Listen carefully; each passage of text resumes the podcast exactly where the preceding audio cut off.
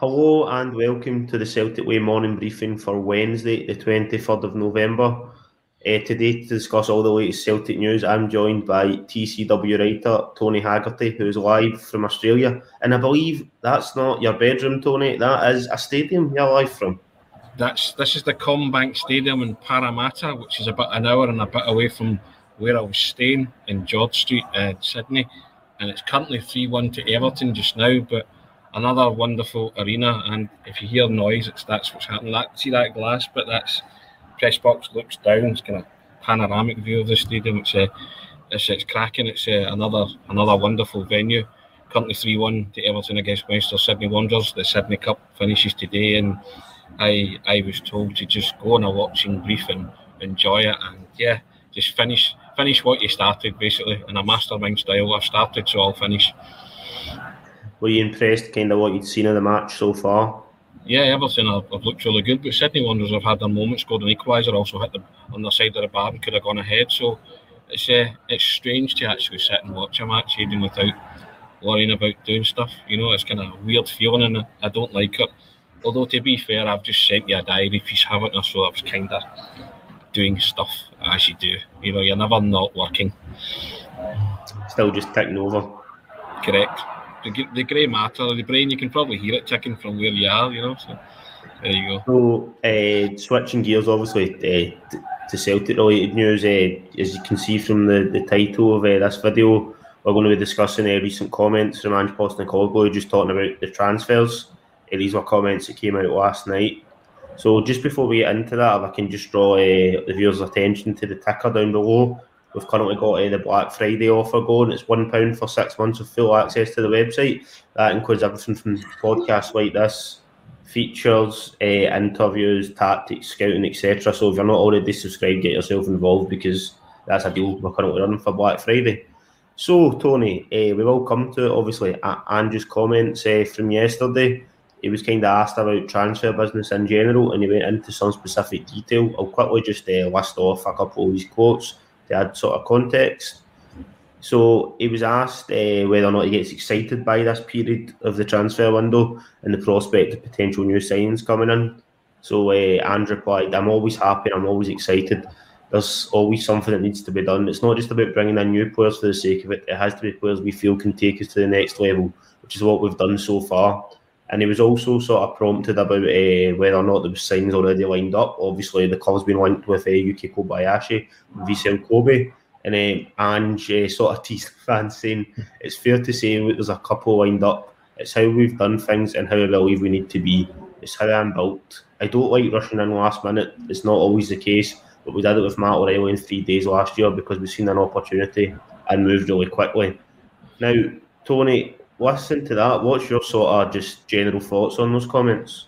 Well, standing right next to him when he said those questions, I asked the excited one and he shot that kind of smile, you know, and then one of the other guys asked him about is it fair to say there's a couple coming in? And he just kind of looked at him and, and he laughed and he went, Yeah, it's fair to say that, yeah, you know, and it was just he was teasing us, but I I think like everything else, the we alluded to it yesterday. I spoke about it that Celtic are acting like a big club, Aidan, and they're getting all their ducks in a row and they are planning ahead.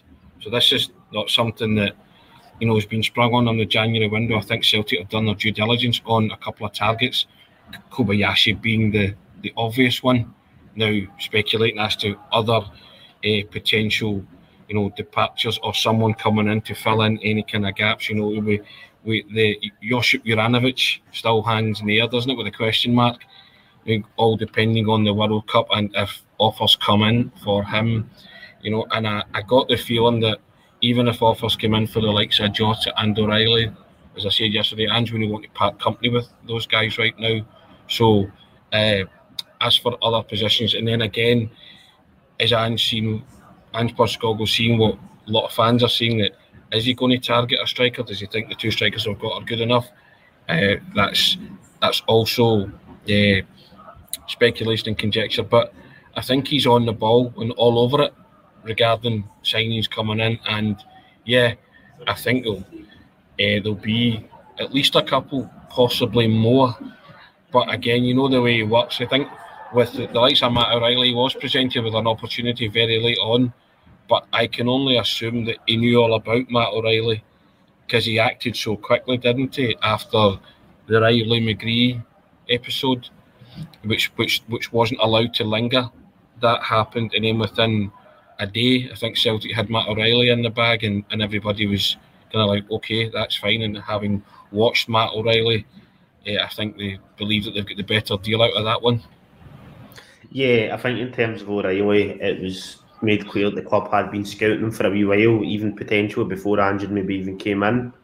So they had the information there. I'm sure the manager looked at them a few times to decide what was going to happen. And it does show you that as much as he's very keen to say that most of the work's been done, if another Matt O'Riley-esque opportunity sort of appeared, uh, the club are quite happy to move quickly on it. So I think it's good to have that sort of balance. You don't want to be losing everything to the last minute.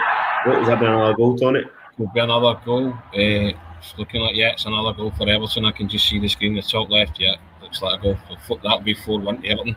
But no, but I also took from his comments, Aidan, and I could be wrong in this, but it might well be that there's a couple of deals already been done. Yeah, yeah, that was interesting. Announced them, yeah. uh, you know, what, like they did last year when they brought in the. I think they announced the guys, the three Japanese guys, even before the window had officially opened, didn't they? Yeah, so, yeah. Yeah, so I think it could be something like that. There might be the couple in the pipeline that he's talking about that those deals are done, and it might be well that just prior to the window opening, they will announce them. As to who the other one is, Kobayashi, I think so. It's one of those uh, football secrets, isn't it? Or not a secret, an open secret. So I think it's safe to say that that, that could be over the line, but until you're told, then so be it. But and then possibly a another. But I'm just quite, you know, he's a, he's a good poker player that way. Uh, in terms of uh, letting you know information about players. So, and, and I think like all big clubs, that's the way you've got to you've got to operate so that nobody knows. You know, I think the, the, the Kobayashi one came out from the Japanese end, didn't it? I believe Japanese media were the first to, to be on that because obviously somebody has, has tipped a wink to someone uh, in the Far East to, to let them know. But you know, in general, most uh, most of Celtic transfers you hear about them and then it's only a short period of time before they're done, aren't they? Yeah, that is usually the case. The probably the exception being eh, Eamon Ideguchi and Maidan Hatate signed last year. I think the first links were October or so. Yeah. And then there was more and more links sort of progressing and progressing. And then I think about a week or so before it, it was basically confirmed they were going to sign. We just didn't know when in January. And then you got that brilliant surprise in Hogmanay when you're maybe getting ready for your night out or whatever, and you've seen three players bang bouncing in. Uh, you know, this is brilliant. Celtic will never did transfer business like this in recent years anyway. So yes, yeah, it, I'd imagine it's been a slightly similar pattern in that when the link emerged for uh, Kobayashi, it, it, I think it was October, about last month yeah. or so. So it's fallen around about the same time frame. So I'll be interested to see if between now and maybe when the football comes back, even on the 17th of December, if that link's progressed again. And I also think that Ange Postecoglou knows that part of the world. He knows the media, he knows the market, doesn't he? So he knows if he's going for a player, he probably accepts that it's not going to stay a secret. Because, yeah. I mean, uh, uh, lots of clubs deal with uh, transfer speculation in different ways, but he's probably comfortable with the fact that it's been leaked over there as opposed to, you know, over here. If you get what I mean, that makes kind of sense because it's something that he's said experience of working in and uh, and work and working with people. So maybe it's come from reliable and trusted sources that you know he, he just refuses to shoot down or, or say anything uh, any any any more about it. Yeah, definitely, and I'm sure the sort of added interest on Ange's transfer movements in the Japanese market. There's more sort of eyes on that than ever before. Whereas the Kyogo one came in relatively under the radar, you didn't really hear anything, nobody was really expecting it the, the Jap- from a Japanese side of things, if I remember rightly, their media it kind of just came out of nowhere because it was during the season. Uh, obviously, after that, there was a lot of excuse me, there was a lot of interest, uh, which is probably why it got leaked so early that Maeda etc. was coming in, and it's the same this case. So yeah, I'm sure the manager would have expected that. I don't think he's really that bothered as long as the player yeah. definitely comes in in January. But uh, obviously, just touching on the the potential transfer business. It, it looks like a centre back is whether it's Kobayashi or somebody else in general, that looks like a position the club are targeting. Uh, we touched on yesterday talking about the striker uh, aspect of whether or not the manager would bring one in, what would be the sort of you know skill set he was looking for. I think we sort of agreed that ideally it'd be somebody that is a first choice who can come in and challenge uh, Kyogo or Giakoumakis. And if the manager doesn't think he can get that, it's probably likely he'd maybe wait till the summer And in, in the way we were discussing it to bring in another striker. I was just wondering, Tony, is there another uh, position on the pitch that you think, or a couple of positions that you think maybe need a wee bit of depth? Still say we're, we're shy of a midfield enforcer, a real kind of a ball playing midfield enforcer, if you want to call him that. You know, I, I think we're well stocked for uh, tremendous, technically gifted footballers in the midfield, Hatate and O'Riley, and you know we've got Callum McGregor coming back. But I'd still like a, you know, a ball winning midfielder. I thought Oliver Abildgaard was going to be that guy, you know, that kind of holding anchor role. And he lots of height and he his passing stats and all that bore out the fact that he, he, he fitted the bill and he looked apart, but he's just not been able to force his way into that team and get as many game minutes as I think a lot of Celtic supporters thought, you know. So we'll we'll just wait and see. Uh, you know, I, am of the opinion you can never get enough good players in your team, Aidan, and you shoehorn them in, don't you? you? You find a way or a system that suits them. And with Ange rotating, then, you know, it's always good to have good players in your squad. I mean, you, you could turn around and say, yeah, we need this, that, and the next thing. Yeah, the manager knows what he needs, doesn't he? If your Juranovic goes, then you'll need a new right back, won't you? Bottom line, that, that's the thing. Uh, but I still midfield and force are kind of dominant midfielder. Striker, I'm not first if we don't sign a striker. If we do, great. But I don't think it's in in my mind. I don't see it being an immediate priority. But lots of fans see it differently and say we're, we're being negligent with a lot of chances, and we need to get somebody who's far more prolific than Kyogo and Giakoumakis. But these guys cost a lot of money too.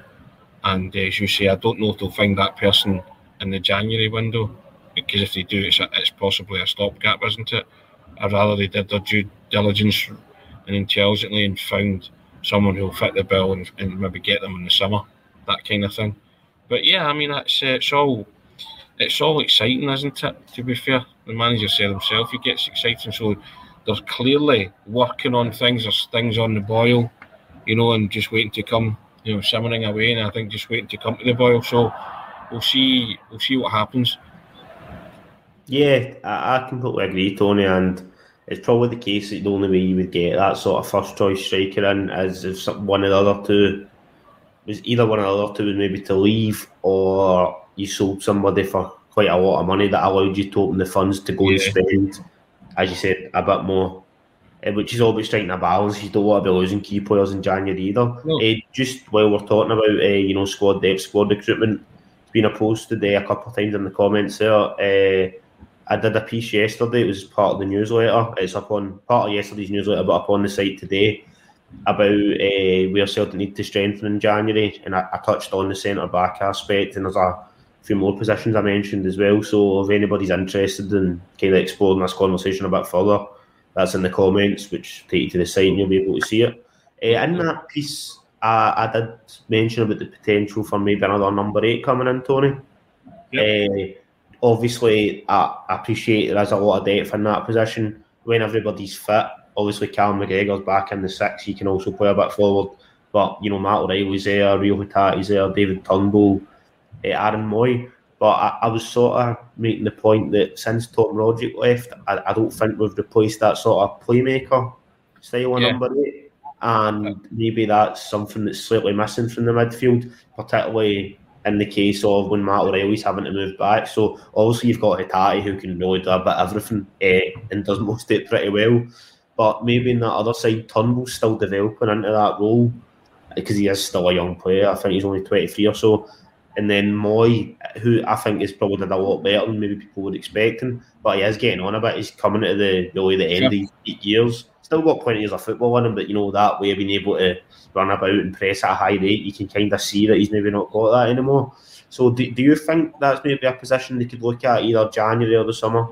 Well, you can either look at it two ways. You either sign someone to fill the Callum McGregor role and let McGregor go further forward, or you sign, as you say, a number eight, a creative type, to replace the, the dazzle and the feet that left you in Tom Rogic going. So I, I think it's a, a toss up between what the manager's thinking on that front because you have a plethora of midfielders, but you maybe need one in that position, in either the eight or the six, depending on what way he's thinking. Uh, I would say the six, to be fair. Uh, and also, if you get if you get that player, then that allows because Callum's great going moving further forward. It's also good in the six, you know. But I think you've stifled Matt O'Riley's creativity by moving him back. And I'm not saying that he's been poor since he's gone into that role, he's been terrific. But I think if you stifle, if you move a player back and you stifle that, but Matt O'Riley's got a lot to offer going forward. So that's why I'm inclined to think if you get a six in, you can play like Sam McGregor further forward, O'Riley further forward. Hatate has got a bit of everything, you know, pair him that with Mooy and Turnbull, you know, all of a sudden your midfield's looking pretty healthy. So I'd be inclined to go with a six, but I wouldn't rule out him signing another eight. You know that that's that's fair enough. And talk is talking of signs, I put a TikTok on Aidan earlier, and I met a big, uh, let's say, a, a cuddly toy kangaroo. I just I, I just asked it if it could play left centre back. You know what I mean? So I didn't get any answer. Still waiting on that answer. I was down at Paddy's Market, which is the equivalent the Glasgow Barrowlands. But if you're on the Celtic with TikTok and follow that, you'll see it still waiting on an answer, Aidan, but doing my bit, my scouting bit for the club if I can, you know. Try to get a scouting fee, Tony. Quite right. uh, just when we were mentioning Adam Mooy there, obviously he was in action last night for Australia against France. Yeah. Uh, you, you said you you seen a good chunk of the game, Tony. I managed to catch a bit of it as well. From what I've seen, Aaron Mooy started okay. He did fade a bit uh, obviously, you know, given his age, given the heat, and the sort of you're playing against the reigning world champions, it, it did end four one to France. But Australia had opportunities, and obviously they started the game really well with that opening goal. Were you impressed with, with the Socceroos from what you've seen, and were you impressed with Aaron Mooy? Paid a brilliant start. To be fair to them, scored a wonderful goal, and were settling. They were settling right into the game uh, when they conceded the equaliser you know, but you're playing the world champions and you expect that, and then within within not too long of you can see an equaliser, they went two one down and it rocked them a wee bit. But Jackson Irvine hit the post with a header, and he was really unlucky. It could have made it two each, but I mean they fought well. But I, I guess it was a question of class telling in the end.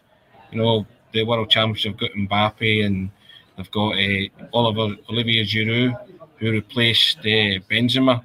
Not a bad replacement, eh? When you're calling on guys like that, and. I, I think he scored two goals to draw level with uh, Thierry Henry as the leading French goal scorer for the uh, national team. So that tells you all the quality you need to know. But the soccer Socceroos gave a right good fist of it. And as for Mooy, Mooy, I was impressed with Mooy at the start. He was kind of dictating a lot.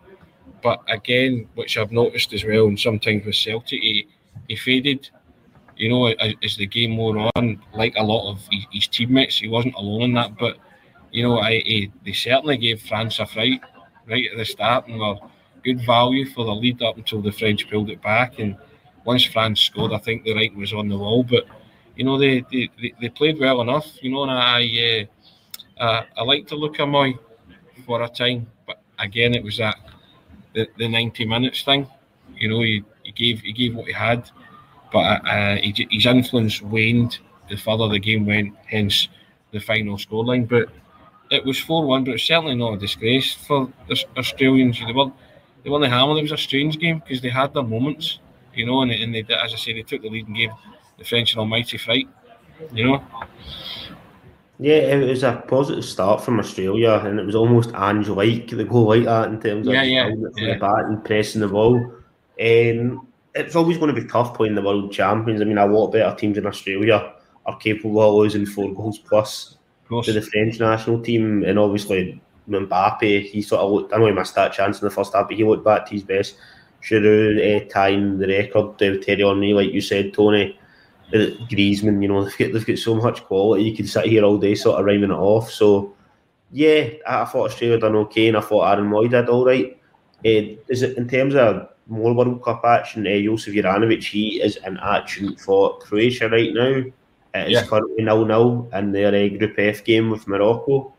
So, be interested to see how he gets on. Obviously, there's been a lot of discussion about him. So, yeah, that'll be an interesting one. Uh, we've also got uh, Daizen Maeda. Whether or not he starts, we don't know, obviously, but he'll be in action, or he's in the squad anyway for Japan's game later on today in the World Cup.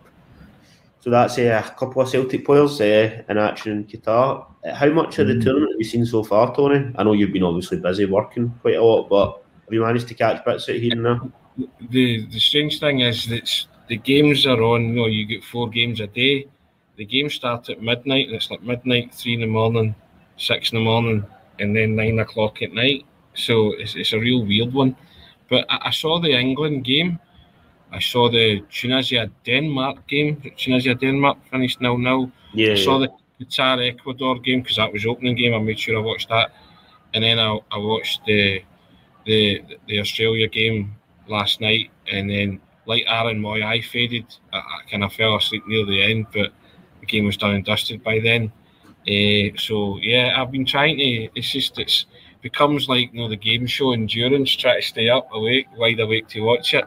I watched England for the voyeurism fact and to see how they were looking, but again, I didn't think Iran were up too much, so it's not really a gauge. But played as well as they could play last night, you know. So uh, that that was that. But you know, a, a couple of comments talking about Australia being terrible, and see, I'm I'm not fait with how Australia have been in the lead up to this game. I, I thought they gave as good as they could get last night. You know, and you know, Lupe 33 saying he's been watching the Australian team for 35 years, and it's the worst he's seen for technical ability, lack of quality, and passive tactics. I'm not, as I say, au fait with the Australian national team when he comes back in and he says they the worst XG against the World Cup so far. It twice as bad as Iran. They're awful. I'll take that as local knowledge. You know, Beach Boys saying Australia were honking as bad as Iran and Qatar. The right back looked like a Scottish player. Mooy did what he does best, run sideways and pass the ball sideways.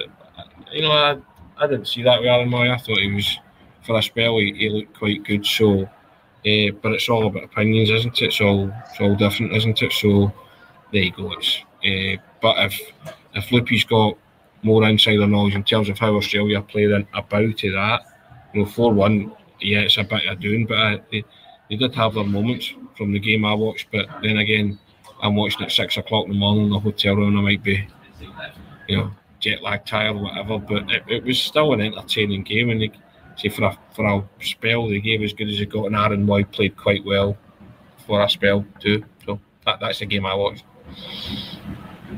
Yeah, I mean, you know, you are playing the world champion, so it's going to be difficult. But I can understand Australian fans that have been quite excited for the World Cup. I've been watching the teams for years. It's never nice seeing your team lose four one, no matter who you're playing.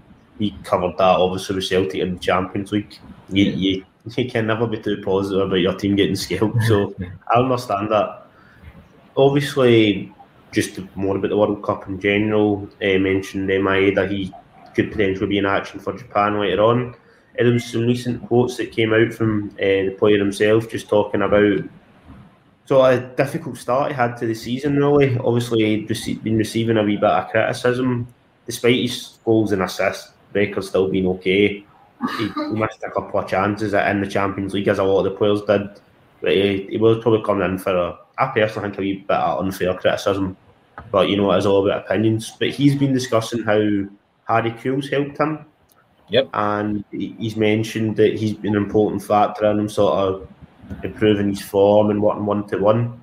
So uh, some of the quotes from Maeda, he said he's been sharing his experience with me, talking about Harry Kewell, and we've been watching videos together. We've been having sessions together, and it's helped me a lot. During my pro career, indeed my whole time in football, I have never met a coach like Harry.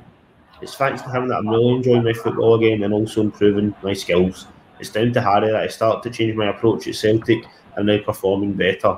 He is very good at establishing relationships with players.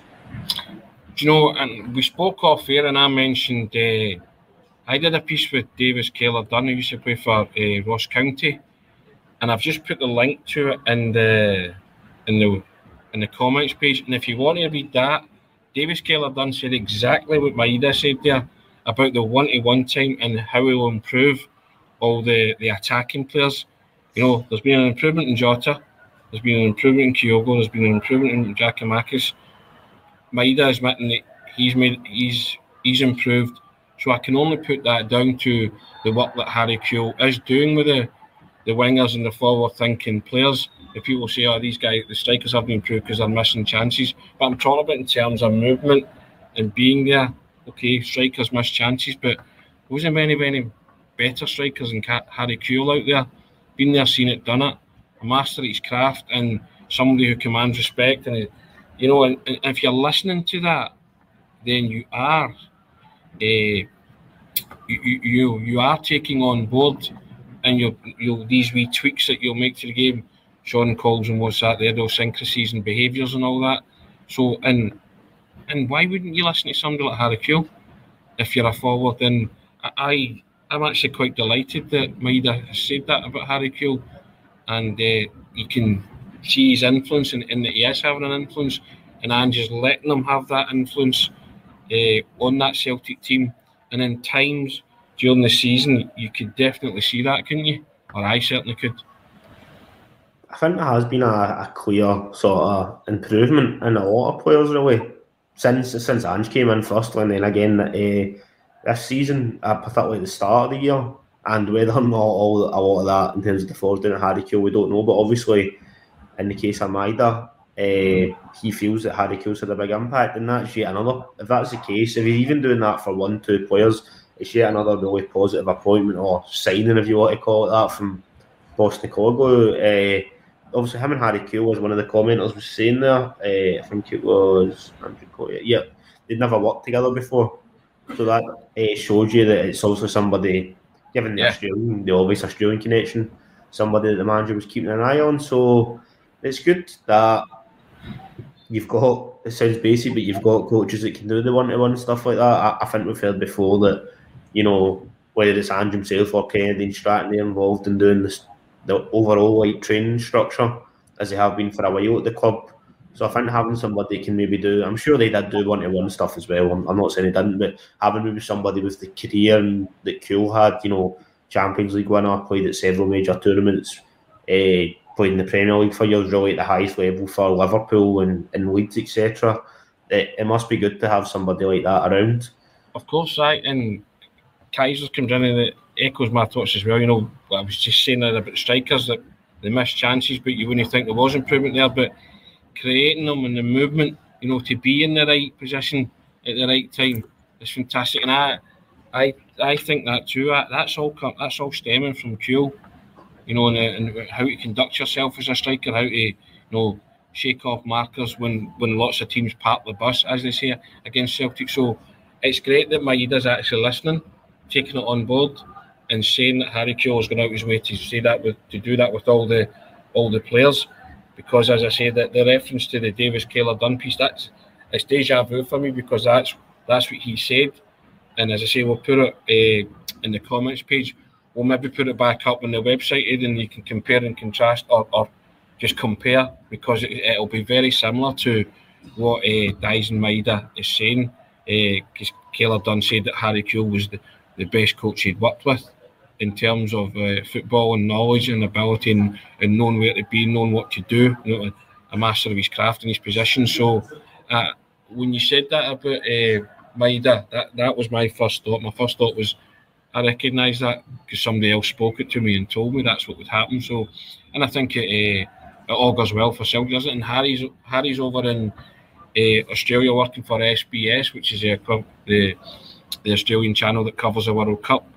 So Harry will be expanding his knowledge as well, watching players and telling people what he's learned, and maybe even recommending players to Ange Postecoglou as well. So you, you can never uh, not listen to someone like that because they've got a wealth of experience, wealth of knowledge, and also being there at the World Cup, he's expanding that. Uh, working for Australian TV, so and they love him over there. They just they just think he's a total legend. So yeah, it's uh, that's good news for Celtic. That, to be honest. It definitely is. It's been a really good appointment from the manager so far, and it seems to be bearing fruit in this individual case. Uh, and I've seen Harry Kewell's getting some praise as well for his oh, another goal on it. Yep, looks like another goal for Everton. Yes, five one. We're running away with it now. the talkies are flying. Uh, I think in terms of Harry Kewell, he was getting some praise online for his punditry uh, on the Australian yeah. channel, saying he was very analytical and that, among other things. But obviously, just switching gears slightly, uh, you're getting ready to come home now, Tony. It's tomorrow. Are you bringing up well, tomorrow? Tomorrow, I, I leave. Yeah, right. Later on today, our time tomorrow, your time. Uh, you begin your travels back. So obviously, uh, you've been doing your diaries, and I'm sure you'll have sort of a, a roundup piece coming at some point. But uh, what's your you know, overall experience? It's been really positive from what we've oh, seen. Fantastic. It? It's been absolutely fantastic. It's been the experience, a trip of a lifetime, but just in general, the experience, a kind of cultural experience, and just you know, watching Celtic on the other side of the world, and uh, just seeing the joy that it brought to a lot of people. You know, people travel from all corners of the globe to watch Celtic, and people travel from all parts of Australia. You know, people came from Perth, from Brisbane, you know, Western Australia, all sorts of places. But you know, just that that feeling, and people talk about it, and it sounds very twee, but it is that family, that Celtic family, and that Celtic connection that just, as I say, that diaspora that's spread eagled all, over the world, and you really got a feel for it when you were here, and the, the, the just the unbridled joy that they felt that the team had come all this way to Australia and that they were getting the China. Getting talking to people and they were saying, I've not been back home in 10, 20, you know, 25 years, stuff like that. Uh, and you say just to actually see them in the flesh, it's, just, it's you have no idea how much that means to them. And uh, and it was a strong team that they put out both times. They got to see the likes of Jota, they got to see Giakoumakis, Kyogo, and uh, Matt O'Riley. So they were just delighted at that. And it's uh, and I think the I said before, but the good gospel of Celtic's been spread. I, I spoke about Bertie Auld being a, a professional Celtic supporter after he finished playing, and he would just bestow the gift of Celtic to anybody that wanted it. And I, I kind of saw that in action for myself. That you know, just in general, people were being told about Celtic if you weren't a Celtic supporter or not, and because lots of people were curious. This invasion of the green and white hordes, and uh, and it was just uh, it was a joy to watch. It was. Uh, you know, I, I, I feel very humbled and honoured and privileged that I was allowed to do this, and it's something that will live with me forever. I've never travelled as far as this in my life. I got the jet lag to prove it, you know, that kind of stuff, and I, you know, the tales in the diary that I've shared with people. I hope they've enjoyed that. Just give you a wee kind of flavour of the experience, but it's been absolutely sensational and. Uh, it's more than lived up to its billing. It's surpassed my expectation you know, and I'm, I can't wait to come from 24, 25 degrees to three degrees at uh, Glasgow. That'll be three degrees um, is generous, Tony. To be honest, uh, yeah, yeah, exactly. Yeah, you know, so yeah, you know, when you're a, a tram ride away from the Sydney Harbour Bridge and the Opera House and that kind of backdrop, you know, it's uh, we don't have anything like that in East Kilbride to match it, Aidan. You know, sadly, but hey, all good things come to an end. But it's been as I say, it's been an honour and a privilege. I, I just hope people have enjoyed the diaries, have enjoyed what we've written, and enjoyed the TikToks as well. Uh, it's, I say, you never lose sight of that. Just feet, feet in the ground firmly that you're doing something that a lot of people would love to do. And I always say that I just hope that it comes through in the, your, your own passion for what you do in the, in the writing and videos and the podcasts and stuff. It's uh, yeah, it's it's been it's been one for so much the diary, but one for the memoirs if I ever decide to write them, you know. No, yeah, it's been great seeing you, Tony, over there. The content's been good. The TikToks have been going down great. So safe travels back. Uh, just just before we obviously clock off, which I think we might start to do. Thirty-five minutes have been going for.